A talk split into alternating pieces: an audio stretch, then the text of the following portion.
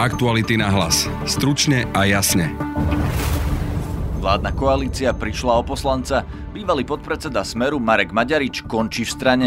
Kto bol Maďarič a prečo odchádza, si pripomenieme s politologom Grigoriom Mesežníkovom. Je viac takých udalostí, ktoré majú taký potenciál diskreditovať členov Smeru. No, mafia, Kočner. Fico, Mečiar, Zurinda, Radičová, Čarnogurský, Moravčík a Čič. Všetci slovenskí expremiéri v jednom dokumentárnom cykle. Rozprávali sme sa s režisérkou dokumentu o Robertovi Ficovi, Luciou Kašovou. Nechcel sa baviť o politike vôbec a ja som vlastne sa chcela ako keby že vidieť ho z takej osobnejšej stránky, čo vlastne v médiách nie je vidieť. Jaguar Land Rover dnes v Nitre otvoril závod a spustil výrobu. Hoci všetci novú automobilku vítajú, druhým dychom hovoria o rizikách. Budete počuť šéfa OZ-kovo Emila Machinu, aj ekonóma Radovana Ďuranu, ktorý tvrdí, že na vysoké platy v tejto fabrike sa skladáme všetci. Jaguar dostal dotácie, vďaka ktorým môže preťahovať zamestnancov ostatným firmám. Vítajte pri počúvaní dnešného podcastu.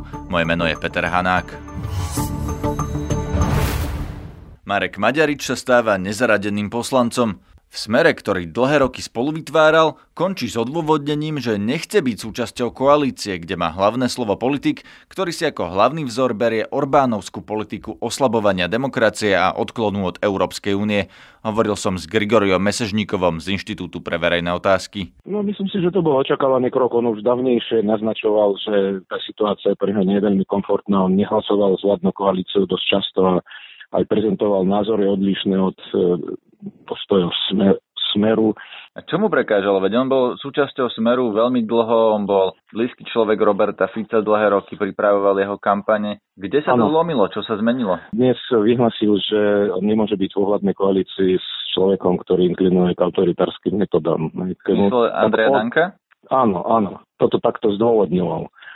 Ale on bol spoluautorom politiky svojej bývalej strany v koalícii s SNS HZDS, eh, ktorá teda až svojimi metodami, metodami až tak veľmi sa neodlišovala od toho, čo dnes vidíme v eh, Poľsku a, a v Maďarsku. Veď práve preto sa Takže, pýtame, že kde sa to áno. zlomilo? Čo sa zmenilo? Uh, zlomilo sa to, však viete, keď on odstúpil. Hej, po vražde Kuciaka, všetko, čo s tým súviselo potom. Teraz navyše ešte aj to vyšetrovanie čo prinieslo nejaké odhalenie o väzbách medzi Kočnerom a ľuďmi v smere. To rozhodnutie e, nebyť úplne stotožnený s touto vládou, vládnou koalíciou a so smerom, tak e, ja si myslím, že dozrevalo dlhší čas. Rozumiem, ale predsa len, viete, smer a oligarchovia, to, to nie je žiadna novinka, určite ani pre, pre pána Maďariča to nie je žiadna novinka. Rovnako Marek Maďarič pomáhal vlastne vytvoriť Roberta Fica takého, aký je dnes, Povedal by som, že on bol priam spoluautorom celého toho projektu a veľmi, veľmi dôležitým kľúčovým, on bol ich ideologom. No neviem, tak ja mám pocit, že zrejme sa prekročila nejaká červená čiara už e, po tej vražde podľa mňa asi už nechcel byť spájaný proste s tým, čo, čo táto vládna koalícia stelesňuje. Ja si myslím, že teraz iba využil tú situáciu, hej, že teraz je viac takých udalostí, ktoré majú, podľa mňa si myslím, že majú taký potenciál diskreditovať členov Smeru. Čo myslíte? Väzby, no, mafia, Kočner, v poslednom čase už, tak ako ste, ale vymedzili ten čas, že nie teraz, ale predtým, tak predtým podľa mňa sa to neprejavovalo. Ale už po, po tom, čo odstúpil z pozície ministra, tak potom formuloval ako kritické názory na to, ako proste na mocenský štýl na nejaké nepriaznivé trendy, na teda nedôveru voči štátnym orgánom, ktorá je zapričinená samozrejme tiež výkonom moci a tak ďalej, to už on otvorenejšie. Mohol sa to teda naozaj zmeniť vstupom Smeru do koalície s SNS a s Andreom Dankom, tak ako Marek Maďar, čo o tom hovorí? Nie, to si nemyslím. S, s Dankom on má teraz problém pod jeho výroku o Orbánovi a Kačinskom, rozumiete? Ale to môže byť iba zdôvodnenie. Ale nemal to ideologicky aj dlhšie ten, ten problém? On bol uh, v období svoj, svojho vrcholu, čiže medzi 2006 a 2010, oveľa nacionalistickejšie než súčasný Danko. On, uh, samozrejme, on bol zastupcom radikálno-nacionalistického krídla v, v, v smere. Koncept starých Slovakov, rozumiete, protimaďarská retorika, organizovanie rôznych komunikačných takých ako udalostí e, varujúcich pred maďarskou hrozbou. Uh, estetika, povedal by som, že až taká, taká nacistoidná. Však um, spomente si na podujatie pred voľbami 2010 na Bratislavskom hrade. Svetopluková socha odhalená. To bol tvrdý nacionalizmus. Myslíte, že Marek Maďarič má ešte politickú budúcnosť, že ešte ho budeme vidieť v nejakej napríklad inej strane, alebo napríklad kandidovať za prezidenta, alebo kandidovať v nejakých iných voľbách? No, vylúčiť sa nedá nič, ale ja by som bol veľmi prekvapený, keby on teraz e, odštartoval novú svoju novú politickú kariéru. Môže byť e, členom nejakého takého zoskupenia, ktoré časť voličov smeru osloví, ale v tých etablovaných, v súčasnosti etablovaných stranách podľa mňa asi nebude akceptovaný. Ja žijem pokojne, svoju prácu som odviedol. Najkrajší deň v mojom živote bol deň, keď som prehral voľby, takže som nemohol byť v parlamente. Všetci hovoria, že tu pasíte ovce. Kde sú ovce? Ovce už sme vyzabíjali. Človek nemusí ísť do politiky iba preto, že chce kradnúť. Viete aj prečo môže ísť človek do politiky? Aby menil veci. Počúvajte, viete, aký to je fajnový pocit? Malá voda je, nedá sa plávať čepa. Platí, že kým vás ohovárajú a robia vám zle, tak žijete. Keď vás začnú ľutovať, tak je s vami veľmi zle.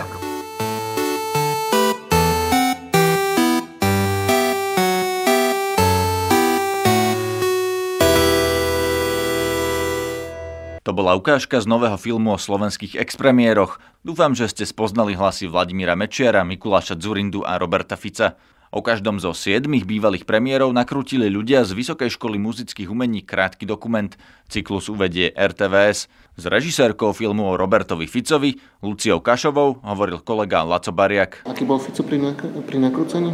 Pán Fico, tak v prvom rade, čo predchádzalo tomu nakrúcaniu, boli vlastne moje stretnutia na Sumračnej, ktoré boli, myslím, že tri, tri alebo štyri kedy som musela vysvetľovať vlastne, že aký máme zámer a o čom nám pri nakrúcaní pôjde. Potom teda s nakrúcaním súhlasil a nakrúcali sme spolu dva dní s tým, že sme prešli vlastne 5, 5 lokácií ktoré boli pre ňoho nejakým spôsobom význačné.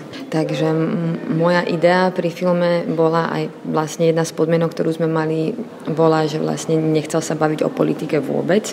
Takže aj ja som vlastne sa chcela ako keby že dostať za tú za tú politiku a vidieť ho z takej osobnejšej stránky, čo vlastne v médiách nie je vidieť. Čiže to bola jeho podmienka, aby vás pustil k sebe? Áno že sa nemôžeme baviť o politike, lebo vtedy vlastne to sme nakrúcali, myslím, že v, v júli, a, takže vtedy tohto boli, roku. tohto roku, takže vtedy boli tie protesty a všetky tie kauzy sa dosť prepierali, takže to bola jeho podmienka. Ako sa správal?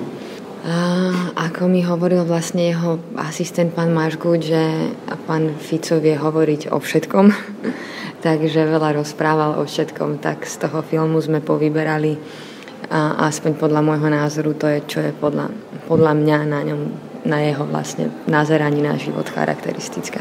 Povedal niečo, čo vás prekvapilo, čo ste o ňom nevedeli predtým? Veľa vecí, veľa vecí. Ja som si akože pri dokumentárnom filme je prvoradé nepristupovať k tomu človeku s dopredu vyhraneným názorom. A, lebo potom to je ako keby, že není to dokumentárny film. Takže pre mňa bolo v prvom rade veľmi ťažké sa očistiť od tých nánosov a od všetkého, čo som si myslela, aký názor som mala. Takže e, veľa vecí pre mňa bolo nových.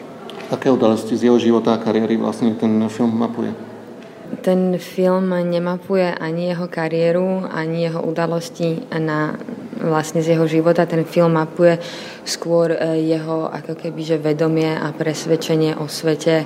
Zachádzame skôr o tom, že ako on, ako on ten svet berie. Potom, čo ste ho videli, teda tie dva dní blízka, zmenili ste názor na jeho osobu? Nie. A ten bol? Ja som sa snažila svoj názor ako keby že potlačiť a pristupovať k nemu otvorene, takisto ako vlastne by som pristupovala k hocikomu, k ústavnému sudcovi, k masovému vrahovi, k predavačke a, a otvoriť sa tomu človeku a snažiť sa z neho vytiahnuť to, to kto je.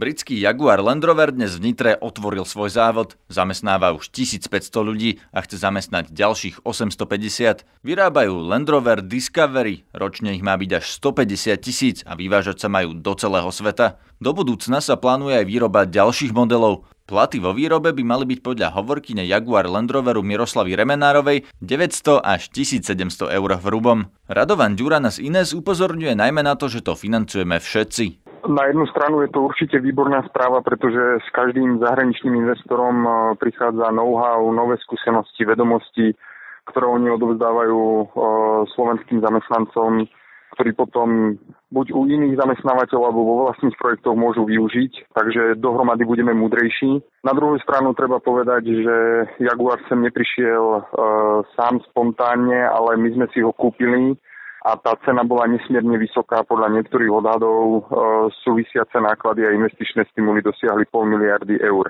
Čo je tej pol miliardy? To sme im odpustili na daniach, alebo sme im dali nejakú dotáciu, alebo ako si to máme? Čas toho, čas toho tvoria uh, investičné stimuly uh, zľavy na daniach, ale dôležitá časť toho je príprava infraštruktúry. To znamená, že Jaguar uh, postavil fabriku na miestach, kde získal dobré spojenie a pripojenia na diálnicu prístupnosť k terminálom, prekladiskám a podobne. A to je zle? Budovať infraštruktúru pre priemysel? Zásadná otázka je, že či e, podnikateľský projekt e, Jaguaru bude ziskový alebo nebude. To daňový poplatník nikdy dopredu nevie. Pokiaľ Jaguar nezvládne nábeh výroby, pokiaľ nezoženie dostatok zamestnancov, pokiaľ jeho tovary sa prestanú predávať pod vplyvom konkurencie, môže skrachovať a potom všetky tieto naše investície boli zmarené a zbytočne utratené. Predpokladajme ale, že Jaguar si to prepočítal, že ide na Slovensko, pretože tu môže dosiahnuť vyšší zisk, že aj iné automobilky na Slovensku sú ziskové. Oplatí sa nám to teda investovať do toho, ak teda Jaguar bude úspešný, ak, ak tu bude ponúkať nejaký čas tisíce pracovných miest? Dnes je na Slovensku 80 tisíc neobsadených pracovných miest predstava, že Jaguar teraz v tejto dobe spôsobil nejaký zázrak na Slovensku, by bola určite milná. Jaguar hrá veľkú rolu vo svojom regióne, ale treba povedať, že Jaguar dostal dotácie, vďaka ktorým môže preťahovať zamestnancov ostatným firmám. Takže vlastne vďaka týmto dotáciám e, má výhod, zvýhodnené postavenie a môže ponúkať výhodnejšie miesta z toho môžu profitovať zamestnanci, ale zase tí zamestnávateľia, ktorí nebudú schopní ponúkať dotované mzdy, tak oni budú na to doplácať.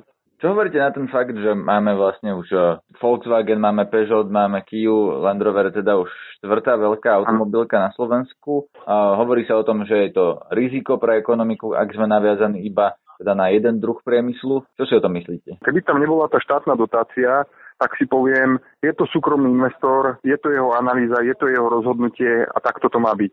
Keď nebude úspešný, nezoženie zamestnancov, skrachuje, pôjde domov. Ale vzhľadom na to, že slovenskí daňoví poplatníci sa stali akcionármi nepriamo a nedobrovoľne, tak už nás to musí zaujímať. Ja to neviem teraz takto posúdiť. Samotné automobilky nie sú veľkí zamestnávateľia, mávajú niekoľko tisíc, možno 10 tisíc zamestnancov skôr e, väčší ťah na zamestnávanie vytvára tá druhá vlna subdodávateľov. Pýtam sa to preto, lebo viete, hovorí sa, že oni tu budú, kým budeme mať nízku cenu práce, kým budú mať e, všetky tieto daňové zvýhodnenia. A keď to skončí a keď aj na Slovensku napríklad stúpne cena práce, tak sa presunú tam, kde bude tá práca lacnejšia. Ako sa na to pozeráte? Myslíte, že toto je reálne, že tie automobilky tu síce teraz sú, ale napríklad 20 rokov byť nemusia? Samozrejme, že sa to nedá vylúčiť, eh, ale keď si predstavíme Slovensko pred 20 rokmi, tak si uvedomím, že 20 rokov je strašne dlhá doba.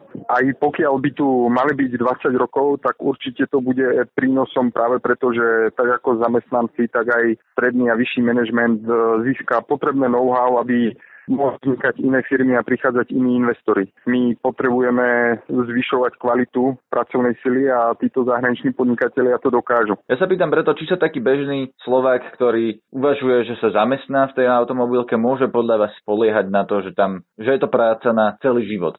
Vidíme v Bratislave, že e, Volkswagen, ktorý tú fabriku dostal začiatkom 90. E, rokov, tak stále sa rozvíja a trvá to už viac ako 20 rokov trh práce sa zmenil práve v tom, že, je už, že bude veľmi málo ľudí, ktorí začnú aj skončia svoju pracovnú kariéru v jednej fabrike.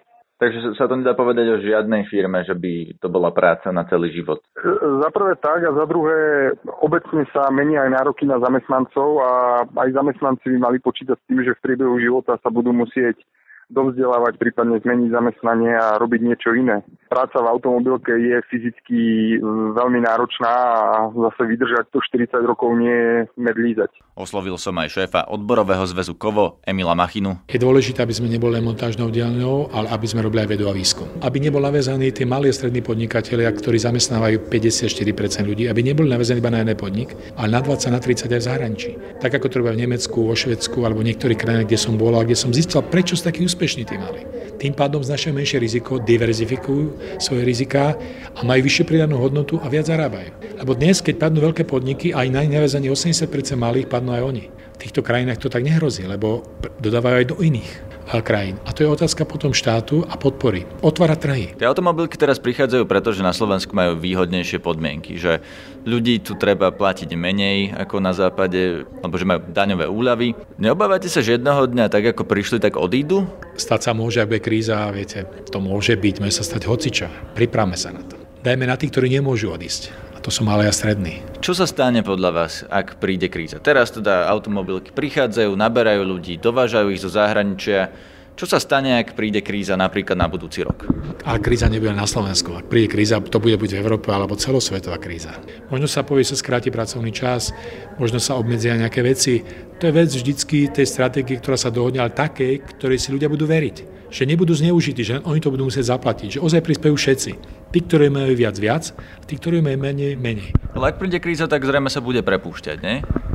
Asi áno. Viete, ak nebude odbyt, a nebude mať prácu, tak ten zamestnávateľ, ak nemá dostatočnú rezervu v rámci likvidity, tak asi tí ľudí nechá. Nebude mať úver na to vyplácal mzdy a držať ľudí. Bude sa prepušťať. To je potom otázka sociálneho systému, nastavenia všetkých parametrov, ako sa to celé zvládne. Ako sa proti tomu môžeme brániť, aby keď tá kríza príde, aby to nepostihlo práve nás najviac. Lebo ak budeme mať ten priemysel vlastne orientovaný jednostranne na automobilový priemysel, tak ak príde kríza, ľudia prestanú kupovať auta, tak sme vlastne nahratí, nie? Ak nebude chamtivosť vo svete a ľudia sa správať budú inak, že budú si chcieť pomáhať. A to ale nie je veľmi realistické očakávanie. Ja, ja nehovorím, ale hovorím víziu, že ak. Ja neviem dnes, čo spravil tomu priemysel. By som bol prorokom, neviem.